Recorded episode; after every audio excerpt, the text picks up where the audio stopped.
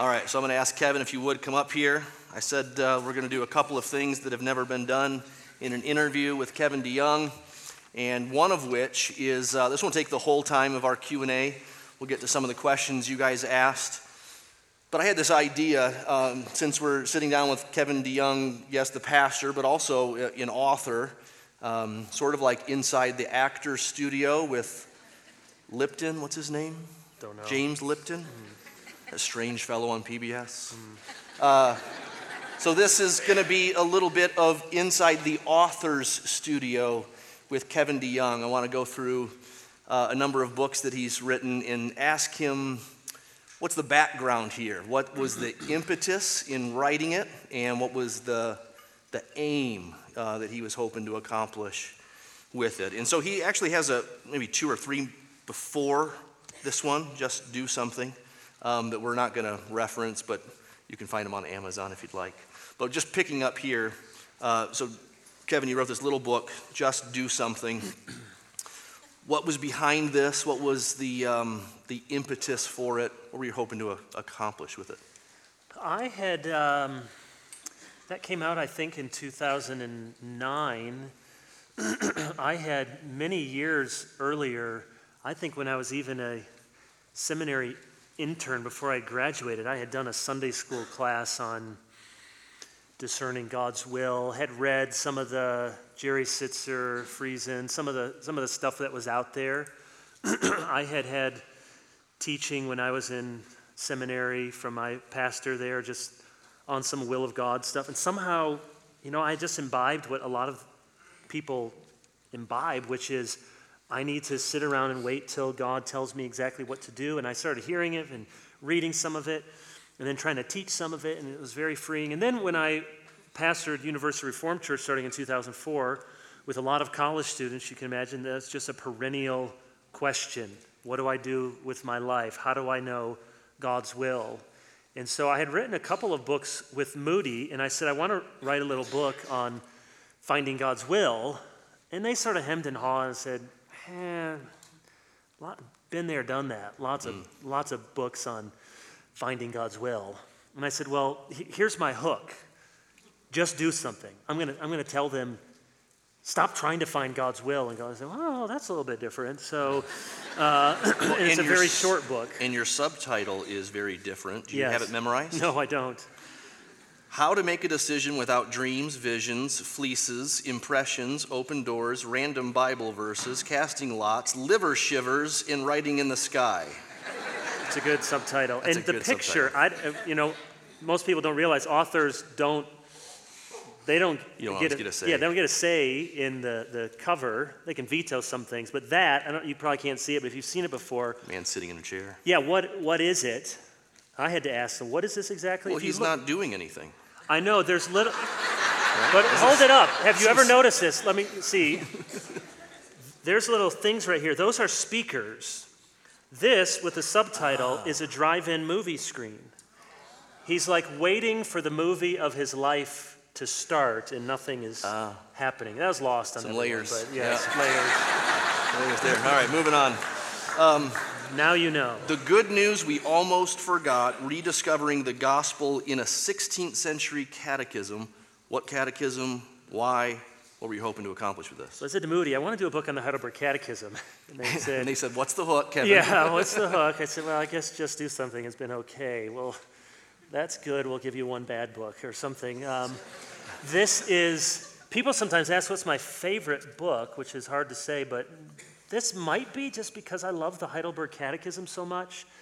Uh, I grew up with the Heidelberg Catechism, being growing up in the Dutch Reformed Church. It's one of their confessional standards, 1563. And so when I joined our church as a fourth grader, I had to read through the uh, 52 Lord's Days of the Heidelberg Catechism. I had to memorize parts of it. I had to sit down with my pastor and go through it. And so it was very near and dear to me. And every funeral I think I've ever done has included at some point question and answer number one What is your only comfort in life and in death? That I'm not my own, but belong body and soul to my faithful Savior, Jesus Christ.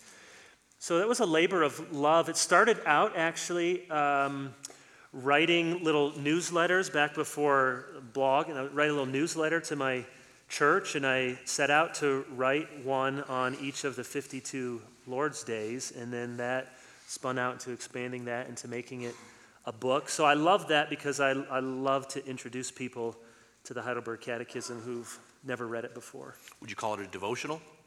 Is it Yeah, it's like a devotional commentary, readings? sort Yep. of. Okay. Yeah, two or three page Great. chapters. We've really enjoyed that. Uh, don't call it a comeback, the old faith for a new day. You edited this book, several people contributed to it. Don't call it a comeback. That sounds familiar. Where does that come from? Don't call it a comeback. We've been here for years. I mean, uh, LL Cool J, I'm very hip. LL. Cool J. Yes. Yes. Mama said knock you out. Yes. That was not the best title.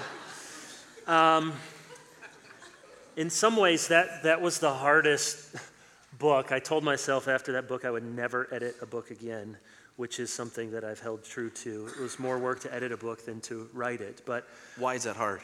Just getting different voices yeah, sounding getting similar? well there. It's not even putting them into one voice. It's getting people to turn things uh, in on time. It's it's finding that I won't name any names, but you know, some people who even write books really can't write, or like mm, I'm not really happy with with the product here, and you have to rewrite and do a lot of work to be happy with the finished product.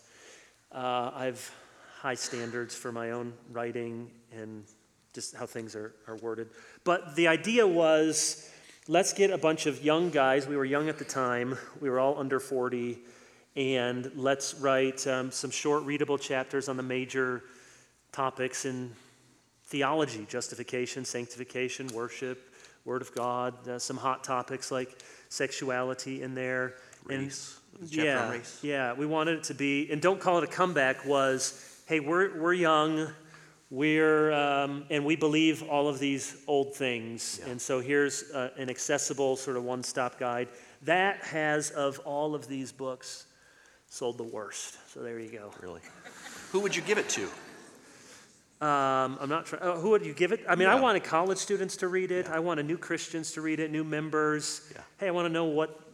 What, what are the basics of the Christian faith? And they could read a book like that. I think it's a great intro to Yeah, well, theological thank you.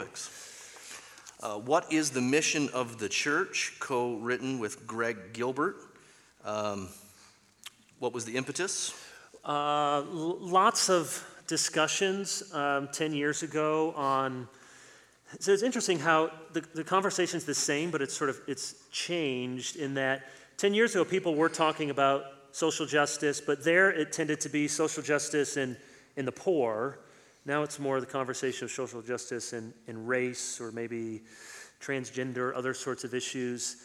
But we were sensing that we were actually in a getaway with several guys, and Greg and I were there, and Justin Taylor was there, who we know works at Crossway, and he said, um, basically, I'll buy you a little Caesar's pizza if you two will write a book for Crossway on what is the mission of the church. We eventually did get more than just the pizza, but Okay.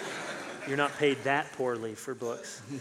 uh, it, so we, we wanted to help offer what we think is a necessary course correction that some people think the mission of the church is every good thing that a Christian can do as salt and light in the world.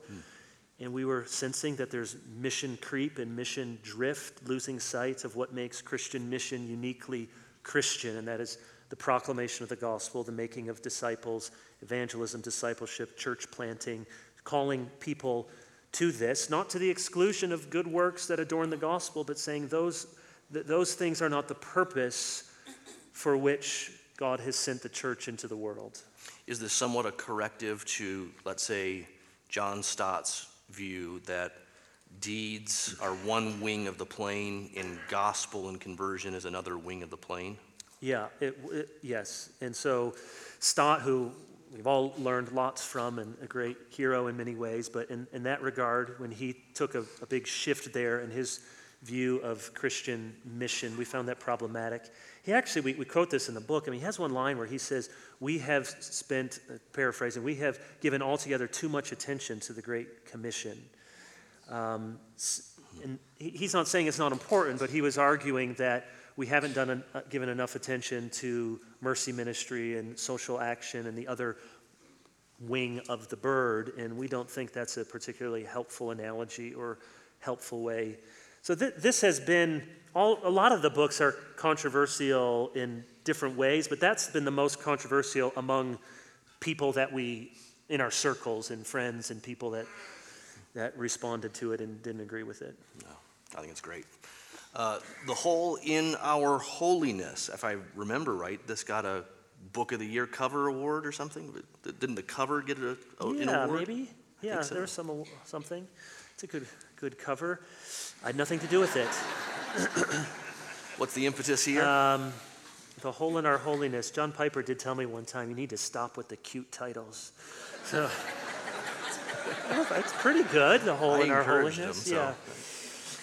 Yeah. Uh, this was um, in the throes of a lot of debates that were, were going on on the blogosphere and elsewhere, and have continued to some degree, but have abated a little bit regarding sanctification.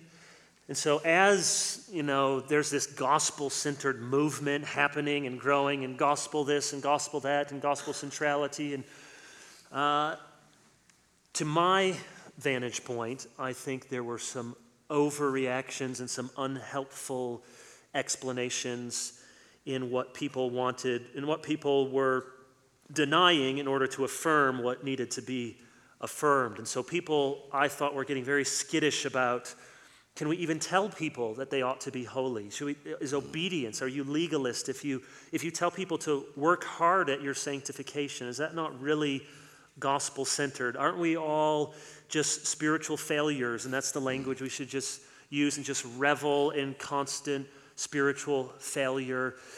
And I thought, mm, that's not getting the whole picture. That's a truncated view of grace, a truncated view of Christ. And I thought if this reformed resurgence is to be useful over the long haul, it must have as one of its central aims holiness. And I didn't think that we were particularly known for encouraging holiness. And sometimes prominent spokespersons sort of flouted their unholiness in a way that was unhelpful. if someone reads this and you suggest a, a book past this on holiness, what would that book be? J.C. Ryle, Okay, so I thought you'd say. yeah. I mean, J.C. Ryle is way better than Kevin DeYoung on, on holiness. It's Well, a great but it's book. thicker, it's Yeah, older. yeah. And so this really serves a really Yes. good purpose. Jerry Bridges, of course. I mean, it's, he has some classic books on holiness too. All right, Crazy Busy, subtitle A Mercifully Short Book About a Really Big Problem. So here's the second surprise. Oh. Uh, you and I are going to go sit down and we're going to watch a video. oh, Do you know what video it is? There's one of two it could be. I'm not sure which okay, one it let's is. go see. Hit play.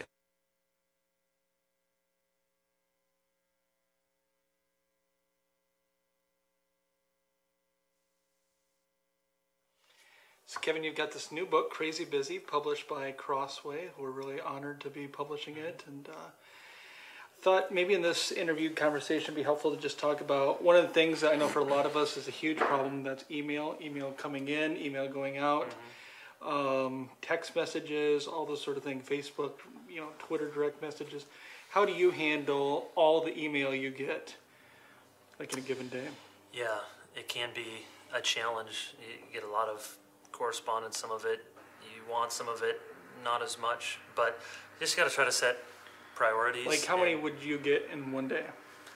Maybe a hundred or Hmm. more than that. But uh, you know, you just got to set priorities and which Like- ones you. percentage wise, how many of those would be okay? I've got to respond to these. You know, there's probably fifty percent that you can just pass on right away, and then Like there's an assi- another. to an assistant or something. Yeah, yeah, and then another, you know, half of the ones that I'm, are. I'm saying like really- if you had good friend, not best friend, but like a good friend from a distance or something. How many of those emails would you answer? Would you say? I mean, if it's a, if it's a friend, I, I try to answer emails from friends. I mean, that's part of being a good friend. I think friends stay in touch. Or mm-hmm. Yeah, I get an email here to you. It says, "Oh hey brother, just checking to make sure you got my note," and don't see any response or anything. from that was you emailing. Yeah. This is like I must eleven have. uh, on Sunday night. Yeah, I, I don't know. Maybe maybe I missed that, or maybe my my assistant looked at it. I, I- I, get a lot of emails. Yeah. Um, Did text you the same thing too? Um, So Yeah, I I don't don't know if you're. well, some sometimes I have the, the buzzer off, or I, Yeah. don't, I don't have the ringer on. I, mean, I don't get every Yeah, text. but like, how do you handle? Sorry, gonna interrupt.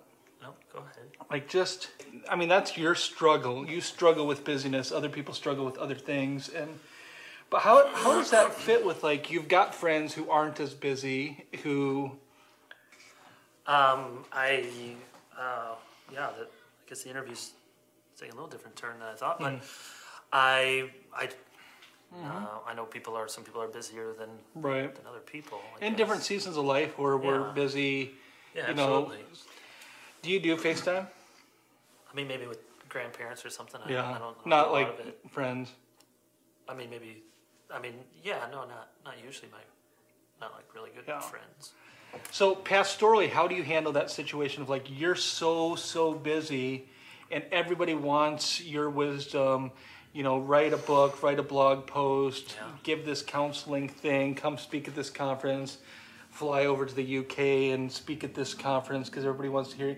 And you've got like a friend, the guy who's not crazy busy, who wishes he Yeah. had Kevin DeYoung's life and he was so crazy busy and not like a great speaker or a great intellect, but you know maybe like a little bit above average, but still is not as crazy busy because not Trying as many follow. people ask him. How do you like pastorally? How do you handle that when somebody just feels like, okay, I thought we had like a real good friendship, and then I just don't hear from Like, you and that sort of thing. uh, I guess I'd have to.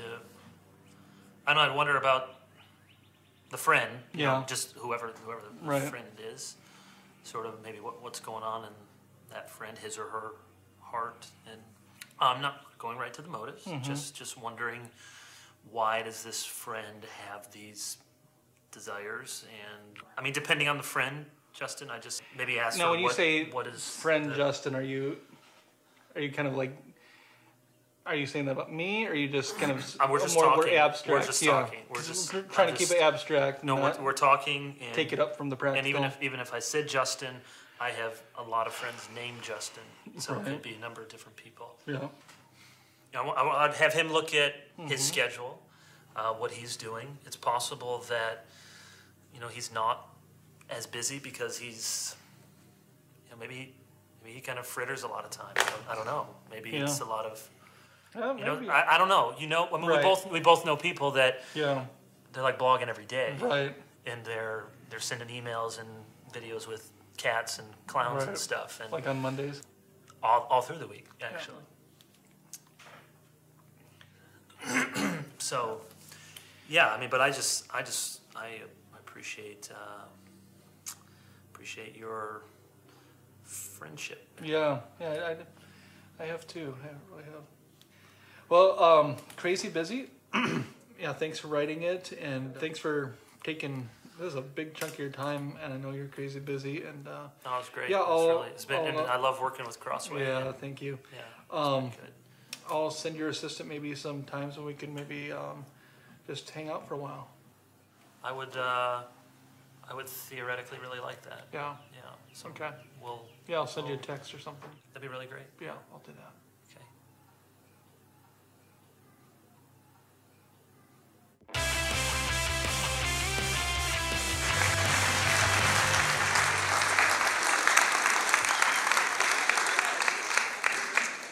Now, what's the backstory to that video?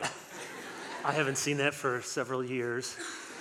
That was my house. That was our house in East Lansing, and uh, Justin and Crossway came up to do this video. We made a really cute one with my kids, and doing talking about busy. And then Justin had this idea: let's do sort of one like awkward office style shooting. And what you don't know is, I mean that that those four minutes took us like two hours because we could not stop laughing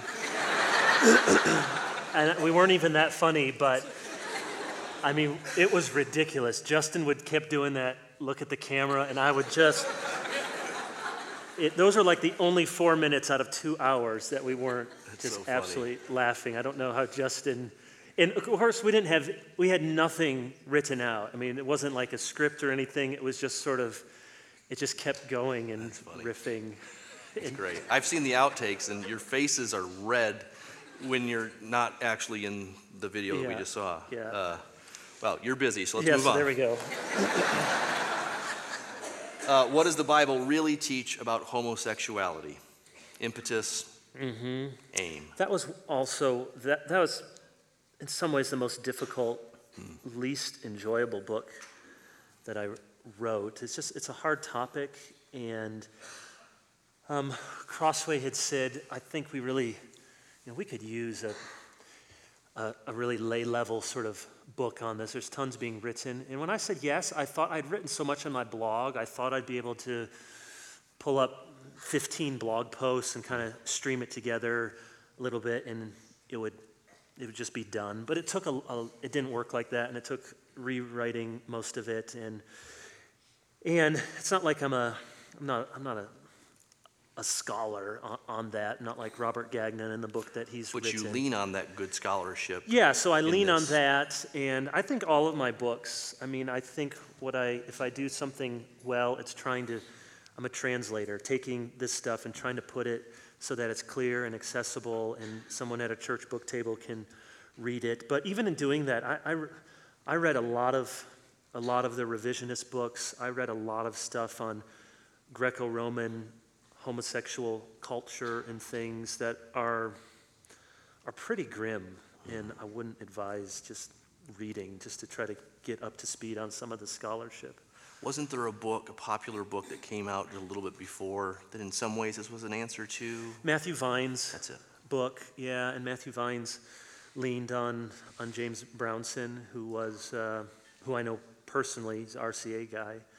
He, he's he's probably written the maybe the, the best sort of revisionist scriptural book. I mean, I disagree with all of it, but And revisionist would mean just quickly yeah, for meaning people who just don't a know. revision from the traditional biblical view that the Bible sexuality or that the Bible does not condemn same-sex, loving, monogamous partnerships. So they're trying to keep the Bible and homosexuality. Right. And one of the things that, that was most clear in writing that book, and I have lots of examples of lots of the world's best scholars on this who aren't Christians or don't feel the need to, to conform their worldview to the Bible.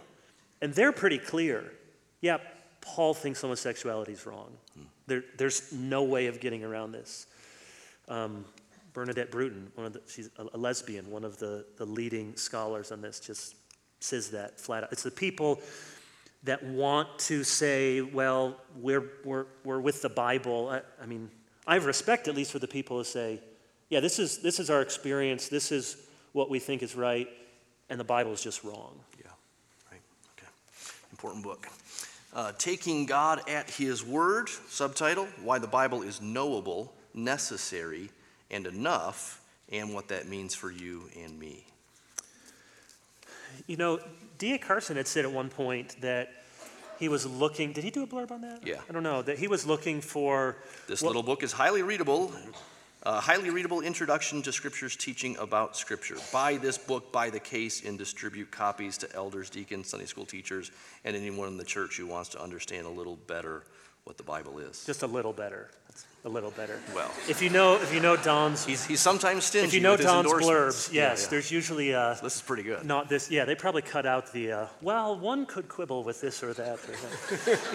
but he had said he was looking for a what's going to be this generation's J.I. Packer fundamentalism in the Word of God. And of course, none of my books are as good as J.I. Packer, but I just wanted to do something that would give uh, a, a brief but accessible, robust defense of inerrancy and an evangelical doctrine of Scripture, somewhat on the heels of Pete Enns and lots of, you know, Scripture discussion. So, What I liked about this is that it's it really clear in the theology of Scripture, and each of your chapters really does get to the heart and make some application uh, for the Christian. Really good. Uh, you wrote a kid's book, I did. The Biggest Story, subtitle How the Snake Crusher Brings Us Back to the Garden. Am I right that this was first a blog post? Well, yeah, good memory. Uh, It it started um, like 10 years ago, a Christmas Eve sermon that I did at my church. Uh, I wanted to do something a little different, so I'd written a story. At that point, it just went up to Christmas.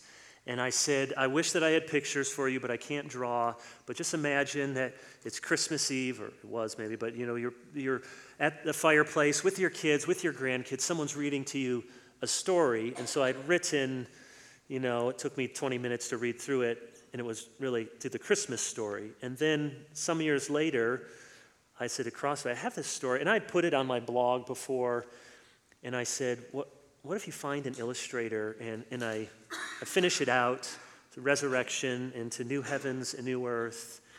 And we looked at a lot of different illustrators, and I said, no, I don't, I don't, I don't want it to look cartoonish. I don't want it to look Disney. I don't want it to do. And Don Clark just did an outstanding job. I lo- it's bright, it's colorful, it's unique, it's not uh, cartoonish, yet it's not so abstract that you can't tell what it is. Um, Don Clark is a Christian. He's done stuff for Lecrae. He's done stuff for Target. He's done stuff for NASA. He's he's a very successful in his own right, and so he he did these pictures. And I was telling you earlier, we're actually working on a follow up that will be the biggest story storybook Bible or, or something. We don't want to use the same name as Jesus Storybook Bible, but that kind of idea, and we'll have a hundred Bible stories in it Cool. with that same kind of writing tone and with Don doing the illustrations again. That's great. And there's uh, a DVD with this? Yeah, there's a DVD that Crossway uh, put together, and I, I narrate. It's just reading the book, and it's, it's putting those pictures to some uh, animation, and then there's a little ABC board book for new That's right. new readers. Okay, so we don't have that one here. And I think we're missing another one before this came out. No? There were some little ones that I did with, with 10 of those, Okay. actually. But yeah, that's the, I think the, This is your newest one on the Ten Commandments. Mm-hmm. What was the, you were preaching through Exodus? yeah, almost all of these books, all of, none of these books here were sermon series turned hmm. into books. Um, some of them I wrote, and then I preached some of those as sermons. That, that one was started as sermons that then turned into a book. So you're Uh, preaching through Exodus. Did you do uh, a sermon per each- commandment? Yeah. Okay. Yeah. And um, with Crossway, I've agreed to do sometime in the years following to do a book on the Apostles' Creed on the Lord's Prayer. So it'll make a nice little catechesis trilogy. Okay, neat. Well, that is inside the author's studio with Kevin DeYoung. And. Canons of Dort, you didn't it's coming oh, out. sorry, sorry, sorry. Hold on. Yes. Uh, so in April, you have one more coming out, uh, Grace Defined and Defended. I don't have the subtitle here. What's that about? Yeah, I think that's what a 17th century confession can teach us about the gospel or something. It's, um, I'm sure, as all of you know, it is the 400th anniversary of the Synod of Dort. Duh, you're going, Yeah. you're planning your parties already. and the, um, the canons of Dort were officially adopted in, I forget if it's April or May of, of 1619. So for the 400th anniversary, I have a book uh, similar to the one in the Heidelberg Catechism, a little shorter because it's only five heads of doctrine, but um, explaining. Canons of Dort were important for what? They responded to? They, they responded to um, Arminians, the followers of Arminius, a debate within continental Calvinism, and in particular within the Netherlands, on what is the nature of the Reformed faith. If you've ever heard of the five points of Calvinism, now Calvinism really can't be reduced to that, but the, the tulip, uh, even though the acronym is probably only 100 years old, but the basic idea, those five heads of doctrine, come from the canons of Dort. So it's a, a real helpful, uh, some very careful, precise theology. Uh, and I, so I encourage it not so much because I wrote a book on it, but because I think getting into the canons themselves are really important and instructive. Great. Look forward to that. All right, inside the pastor's studio now with Kevin DeYoung. Uh, Kevin, you're a pastor, that's your main occupation.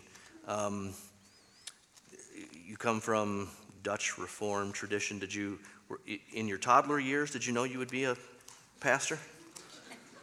When, when did that happen that you sensed that God was gifting you and leading you towards the pastorate? Well, it, it, it works differently for everyone, but I, I did start thinking about it at an early age, not toddler, but I was maybe, maybe around sixth grade. I had my pastor who was um, very close to our family, and he announced that he was leaving to take a call at another church, and was very sad and was crying, and came up and sat with him on the platform and gave me a hug and was very tender. And he said, Kevin, I'm just a sixth grader or something. He said, Kevin, someday you're going to do pulpit supply for me. I didn't know what that meant. What I hmm. thought was, I'm going to like put the tissues in there or the, the pencils Yeah. or what supplies do you have in there? It was a phrase that was lost on me. But he said, You're, you're going to preach. And since, since that day, uh, it was always somewhere in my mind. I mean, there were, it wasn't a straight line. There were times I thought, eh, I don't know that I want to do this. But it- What do you think he saw? Have you ever said that to a sixth grader? no. I haven't yet. You know, I'm not sure. We were we were close and we went through, you know, I since I joined the church in fourth grade or something, which was which was young for, for that church, and um, he had me read through the whole Heidelberg Catechism and meet with him and went through his and talked about. So maybe, maybe in something in those conversations, he thought. Um, I, I did. I had a little cheating because before I went and met with the elders, my dad. I don't know why he did this. He said, "Now, Kevin, if they ask you about predestination and free will, like I'm fourth grade, what elders are going to ask you about this?" He said, "What you say is that's something of a paradox." and they asked me, No way. and I said it's a paradox. Yep. And they were like, wow. And your destiny was sealed. Yeah, and there, there it was. So it, and it just, it seemed like maybe even before then, you know, I was in cadets, it was called in the Reformed Church, which is like Christian Boy Scouts. So the boys were cadets, and you'll like this. The girls, you know what the girls were called? Calvinettes. Calvinettes. Wow. Sweet. They since changed it to gems, girls everywhere, something, the Savior, or something. But Calvinettes, and I was, a, and, and I, I was terrible at all the go karts and all of the Pinewood Derby and all of the knots and lashes and camping, and I didn't, I didn't like any of that back then. And so they would always say, uh, even the leaders sometimes would say, okay, well, we got to do the Bible lesson. Kevin, can you, can you get us through this quickly? Uh, good leaders, you know, adults, but so we can do the go karts. Wow. So I did all of the spiritual merit badges first, and then I it's like I got to do the knife one and the knots and lashing one, and I, know, I, I guess I had I had an affinity for it. Did you do any teaching or preaching in high school years? I mean, whenever there was the obligatory youth service, it was usually, well, Kevin, why don't you do the little sermon? Kevin, why don't you do the little thing? And then, um, yeah, even, and then in college, I started to, I would preach some at the Holland City Rescue Mission and Okay. so I just, I, and, and I would lead a Bible study. And, you know, along the way, people affirm things. And, I mean, don't think too much of me. I did lots of, you know, I did stupid stuff and I was proud and all, all the things normal um, kids do. But I guess people saw certain things and they encouraged in me. And what was your major in college? I started out as a political science major, and then I switched to religion. I was really into political science and worked on campaigns and worked with my professor on a government textbook and did lots of that, and then switched to a religion major. Okay. And then Gordon Conwell, and then pastoring after that. Yeah. Okay. Um, let's get into some revelation questions.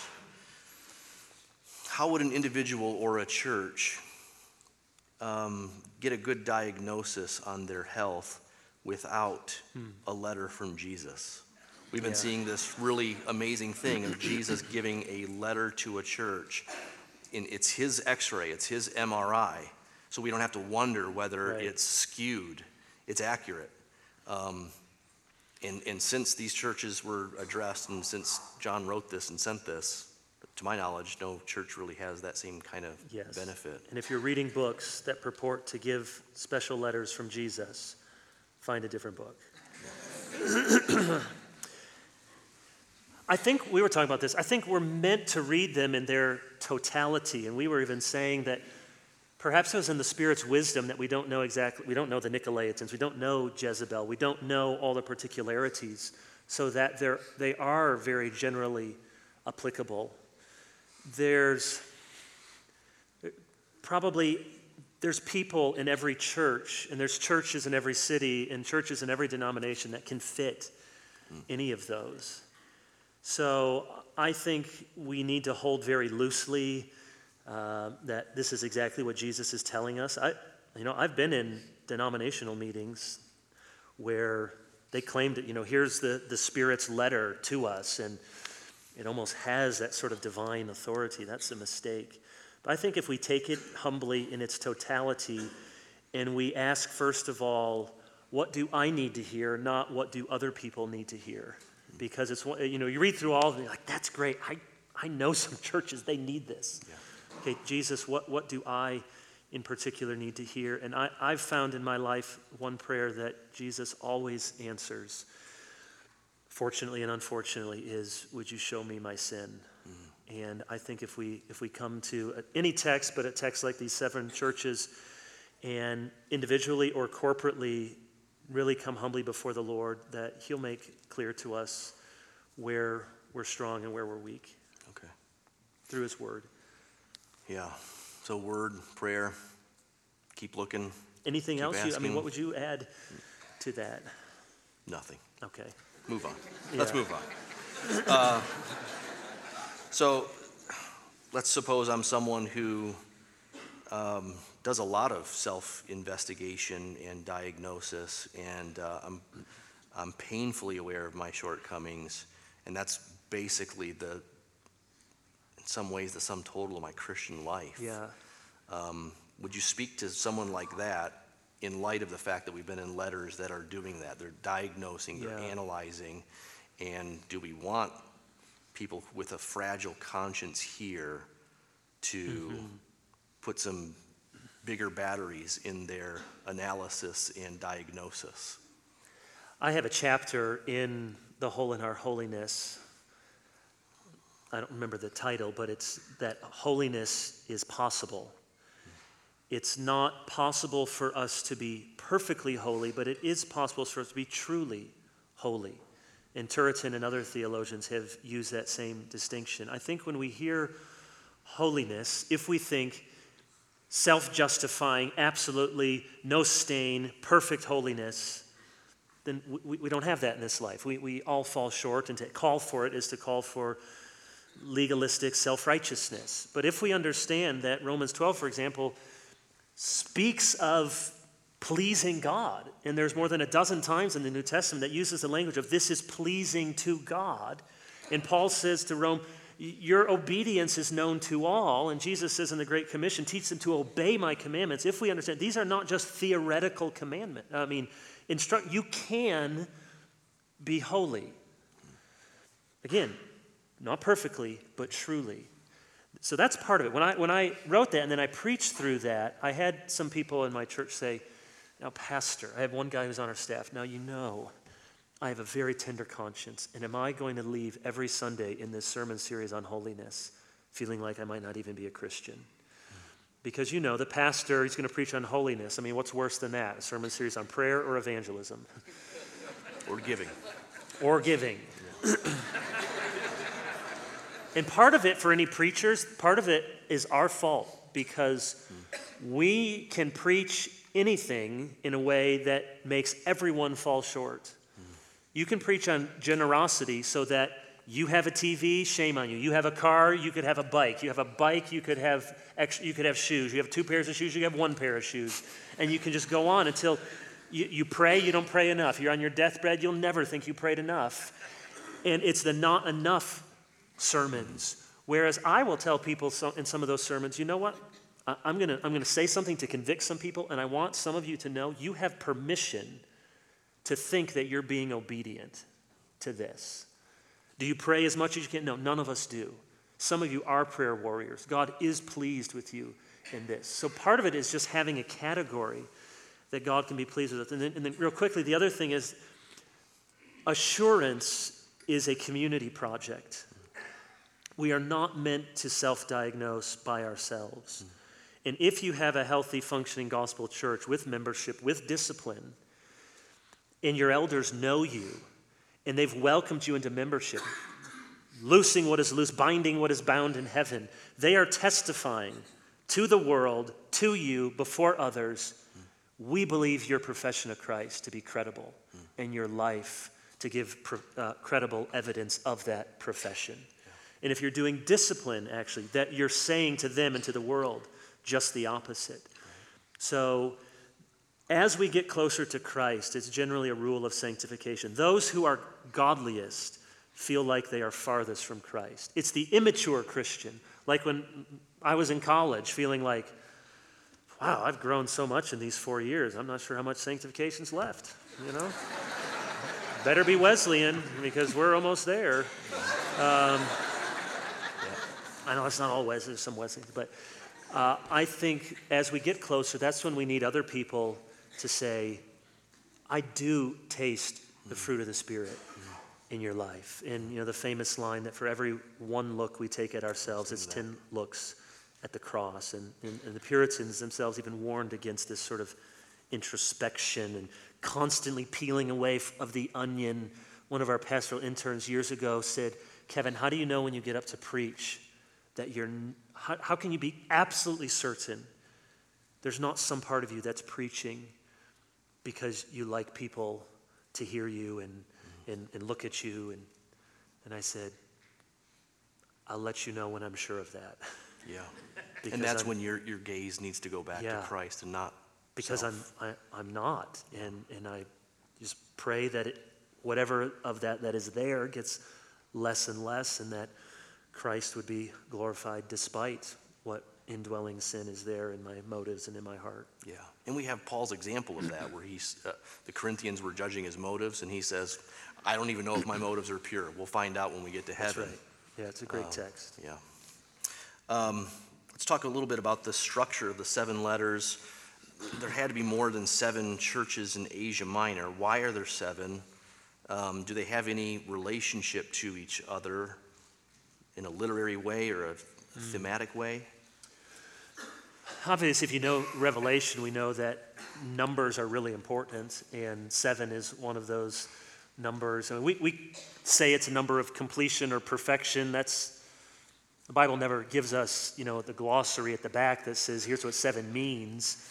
But we're just saying, yeah, there's a lot of sevens which seem to signify something like that. So surely that's significant that there's seven and not 13.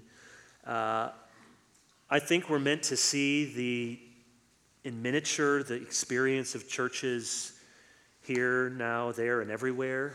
And as you and I were talking, there, there seems to be some pattern that 1 and 7, Ephesus and Laodicea, are the ones that their message is, is most hey, you're, get serious. Kind of, are you you know, with Laodicea, we'll see you're lukewarm. With Ephesus, you're doing this right, but, but are you loving people? So it's a kind of jarring. You have two and six, which are the only ones that don't have anything negative said about them. They're the weak, struggling Smyrna and Philadelphia church. Hang on there. You're opposed, you're persecuted.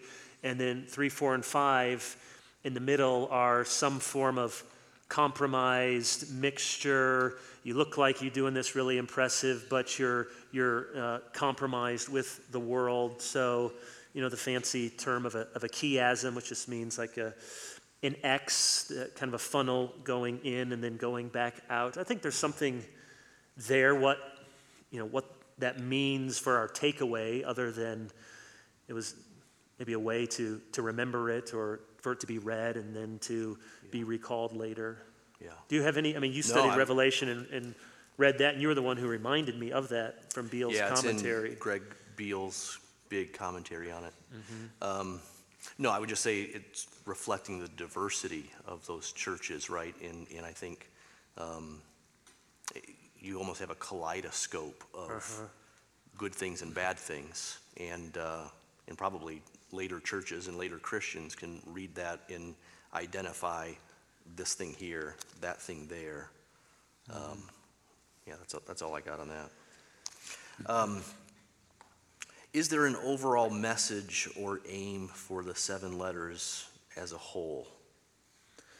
I think it's, you know, what I, what I said, I think it's the, the overcoming. There's certainly, they're very structured, stylized letters, a description of Jesus, often this is good, but I have this against you, and then to, to the one who has ears to hear, let him overcome, and then here's a gift if you overcome.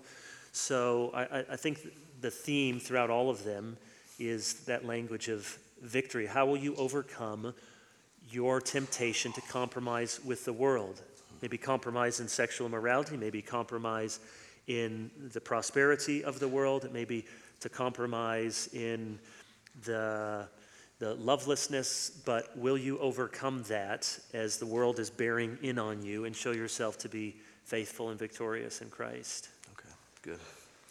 Um, Let's talk more about uh, that point you made, I think this morning, about um, not assessing a church's health by worldly standards.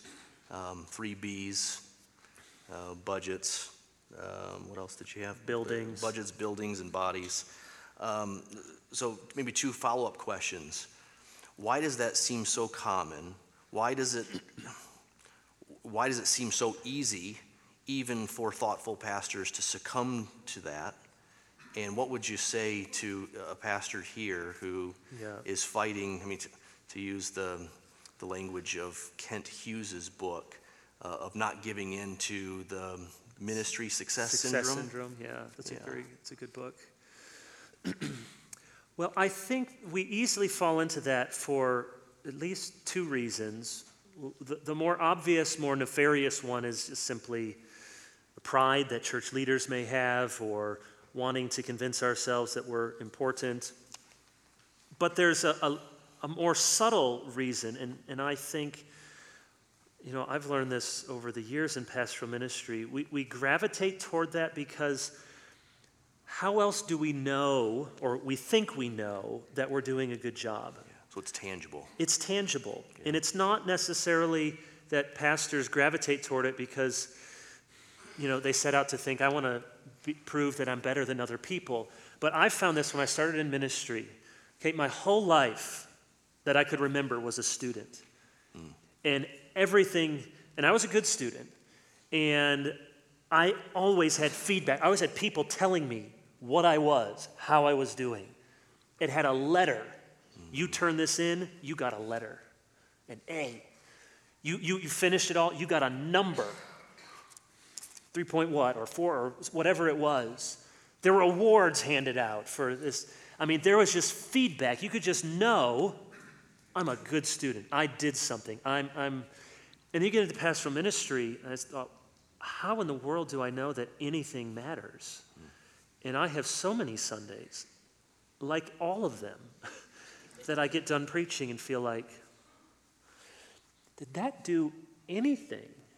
How do I know that this is mattering? I mean, and you learn that the, the handshake line is not a, you know, the sermon you thought was amazing, people don't say anything. The one you know was terrible. Like, Pastor, the Spirit just spoke to me so much. Like, really? I, I had a crisis and I took, a, I took one hour to do that and what?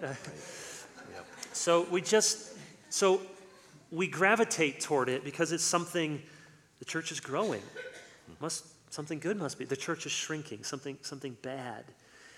And I mean, the, the only thing I keep coming, well, not the only thing, but I keep coming back to bigger is not better and bigger is not badder. We need both of those. Some people do look bigger is badder. Especially, I, I don't know if, I mean, certainly in Presbyterian circles. You got a lot of people, what are you must doing mean that wrong? you're compromising. yeah, Right. you're compromising. Right, you're not teaching theology, you're not teaching hard doctrine. Yeah, in the Presbyterian church, we have a saying We may be small, but we are slow. It's encouraging. Yes. but, but maybe more common is, oh, that, that pastor. And, and if, if anyone in the church thinks that, well, Kevin, that's easy for you to say, you got this or that, or books, or you speak at conferences, you, you don't know the pastor's heart. I mean, because there's always somebody who's bigger. There's always somebody who's doing, I mean, so it, it's a matter of, of the heart. I remember at T4G one year in getting, you know, seeing, looking at my wife's Facebook feed after David Platt had preached and all these people from our church. My church. Best sermon I've ever heard. wow, never heard preaching like that in my life. I say, you know I can read this. Wish he was my pastor. Yeah. So we, we, oh. we all have that, and one of the lessons in ministry is, is to learn to root for each other. And, and I, the Lord sort of pricked my conscience at often praying for revival. And okay, Kevin, do you, what if revival starts at the other church? Mm, like, oh, I kind of meant revival like here. Mm. like lots of people coming to my church. Well, what if it starts with the Baptist or the Methodist, or what if it starts somewhere else? Okay, yeah, I, I want that, right? I think. At least I'll pray that I want that. There's that story Mark Dever tells of a Puritan senior minister writing to a new pastor. Uh, and he says something like, I I know the vanity of your heart, and that you will think, um, you will envy your um, fellow pastors who've been given a larger charge. And he says, uh, But when you stand before the Lord Jesus on Judgment Day, you will think you had enough. Yeah, that's true. It's Scary. It is, it is Yeah. scary. Uh, So we're kind of nearing out of time. I want to get to this topic, which isn't really related to um, the seven churches in Revelation, but I think it's really increasingly important in this age we're living in. And it's about politics. I, I want to ask about your approach to shepherding your church as a whole or individuals one on one in this politically charged and polarized age. Try to be brief. And then who you voted for. yes. I've, I voted Jesus for president.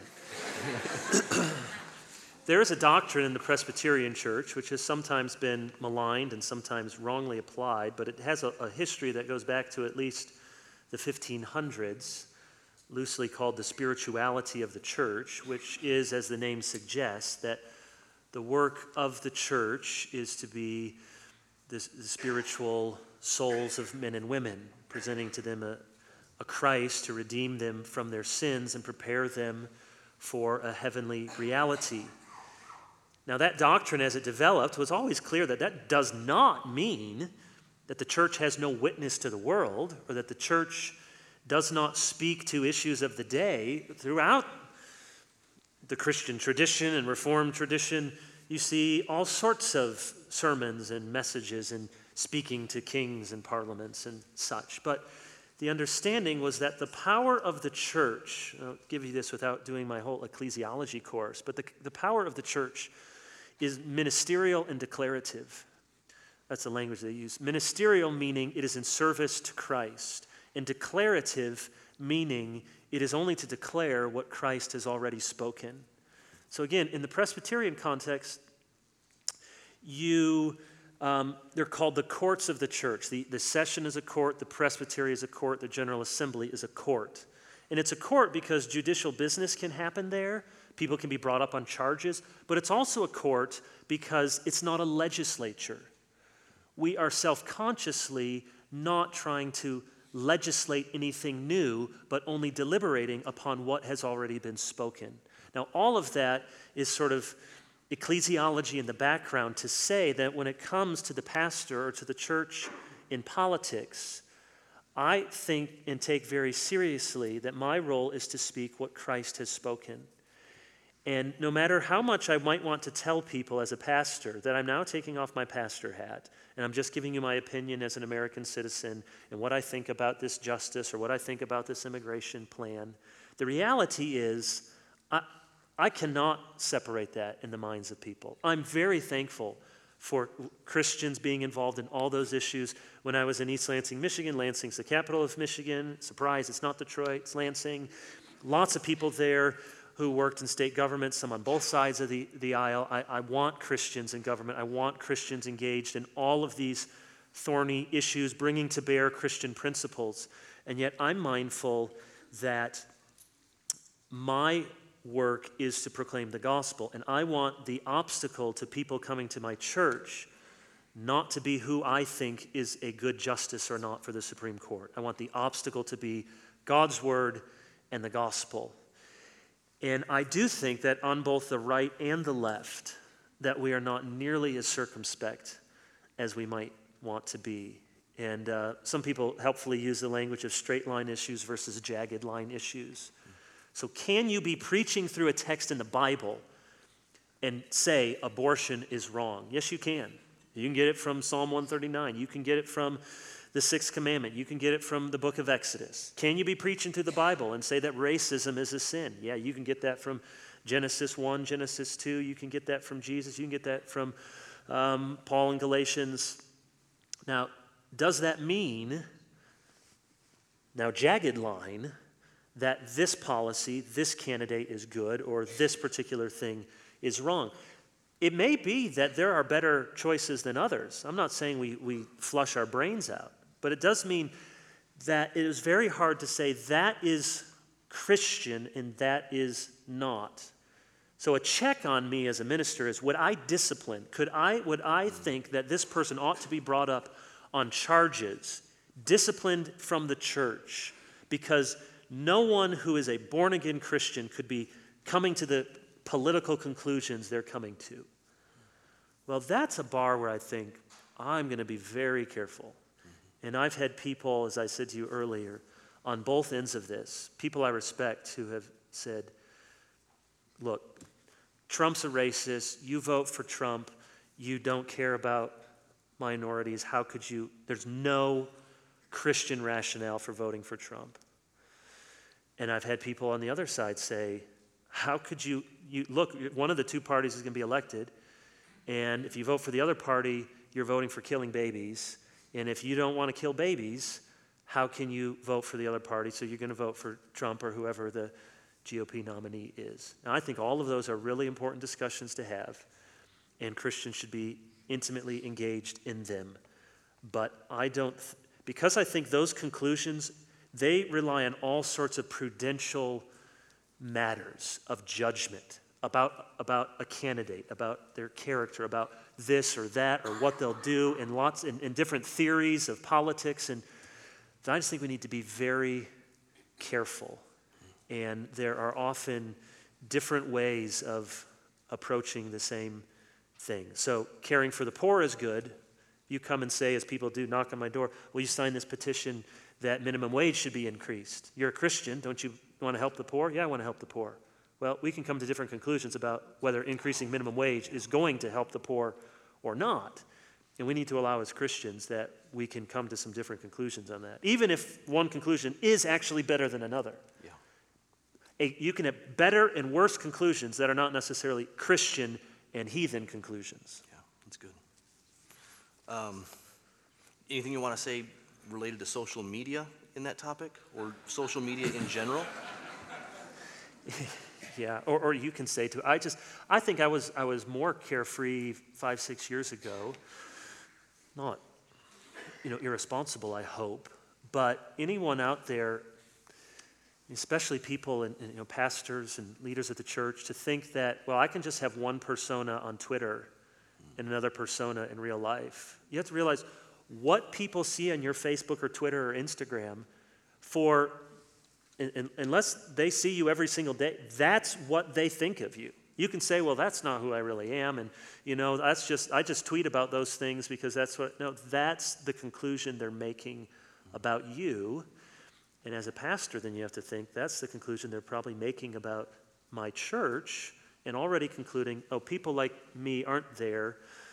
Uh, or, hey, people like me are there, and really, if we're honest, the unity that we have in the church is not around the gospel and the, the, the truths of Scripture, but is around some socioeconomic or cultural or political thing. Okay. Well, we should pray for God's wisdom in these matters, and um, that's a good point for us to, to end on. Uh, as Kevin said earlier, if you're um, if you're a member of a, a, local neighboring church, we'd encourage you to, to go there. We sure don't want to pull you uh, to our worship services tomorrow. Um, so thanks for being with us this Friday evening and Saturday all day. Uh, we hope to see you next year.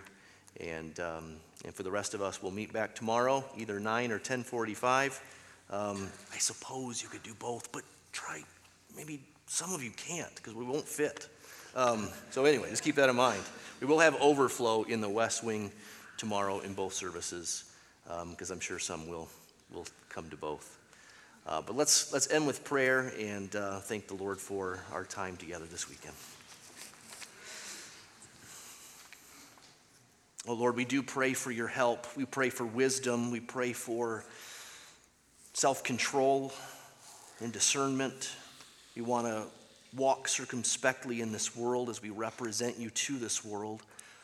As we've heard from your word this week, Lord, we want to be bold. We want to be courageous. We want to be conquerors. Um, of course, not conquerors who conquer people, but those who conquer the, the fight that is a spiritual one and one that is waged with the Word of God and one um, that is advanced with the gospel. And so we pray you'd make us bold and not afraid, um, and yet gentle and humble and happy. I think of how Paul in Philippians uh, says that they'll shine like lights in this dark world if they just simply don't complain.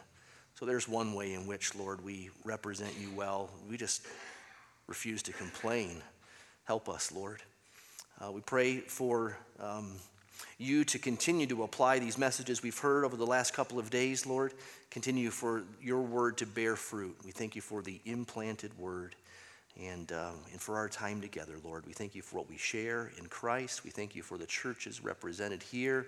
We pray for a good Lord's Day tomorrow as we assemble to celebrate the resurrection of Jesus once again. We thank you for him. We pray in his name. Amen.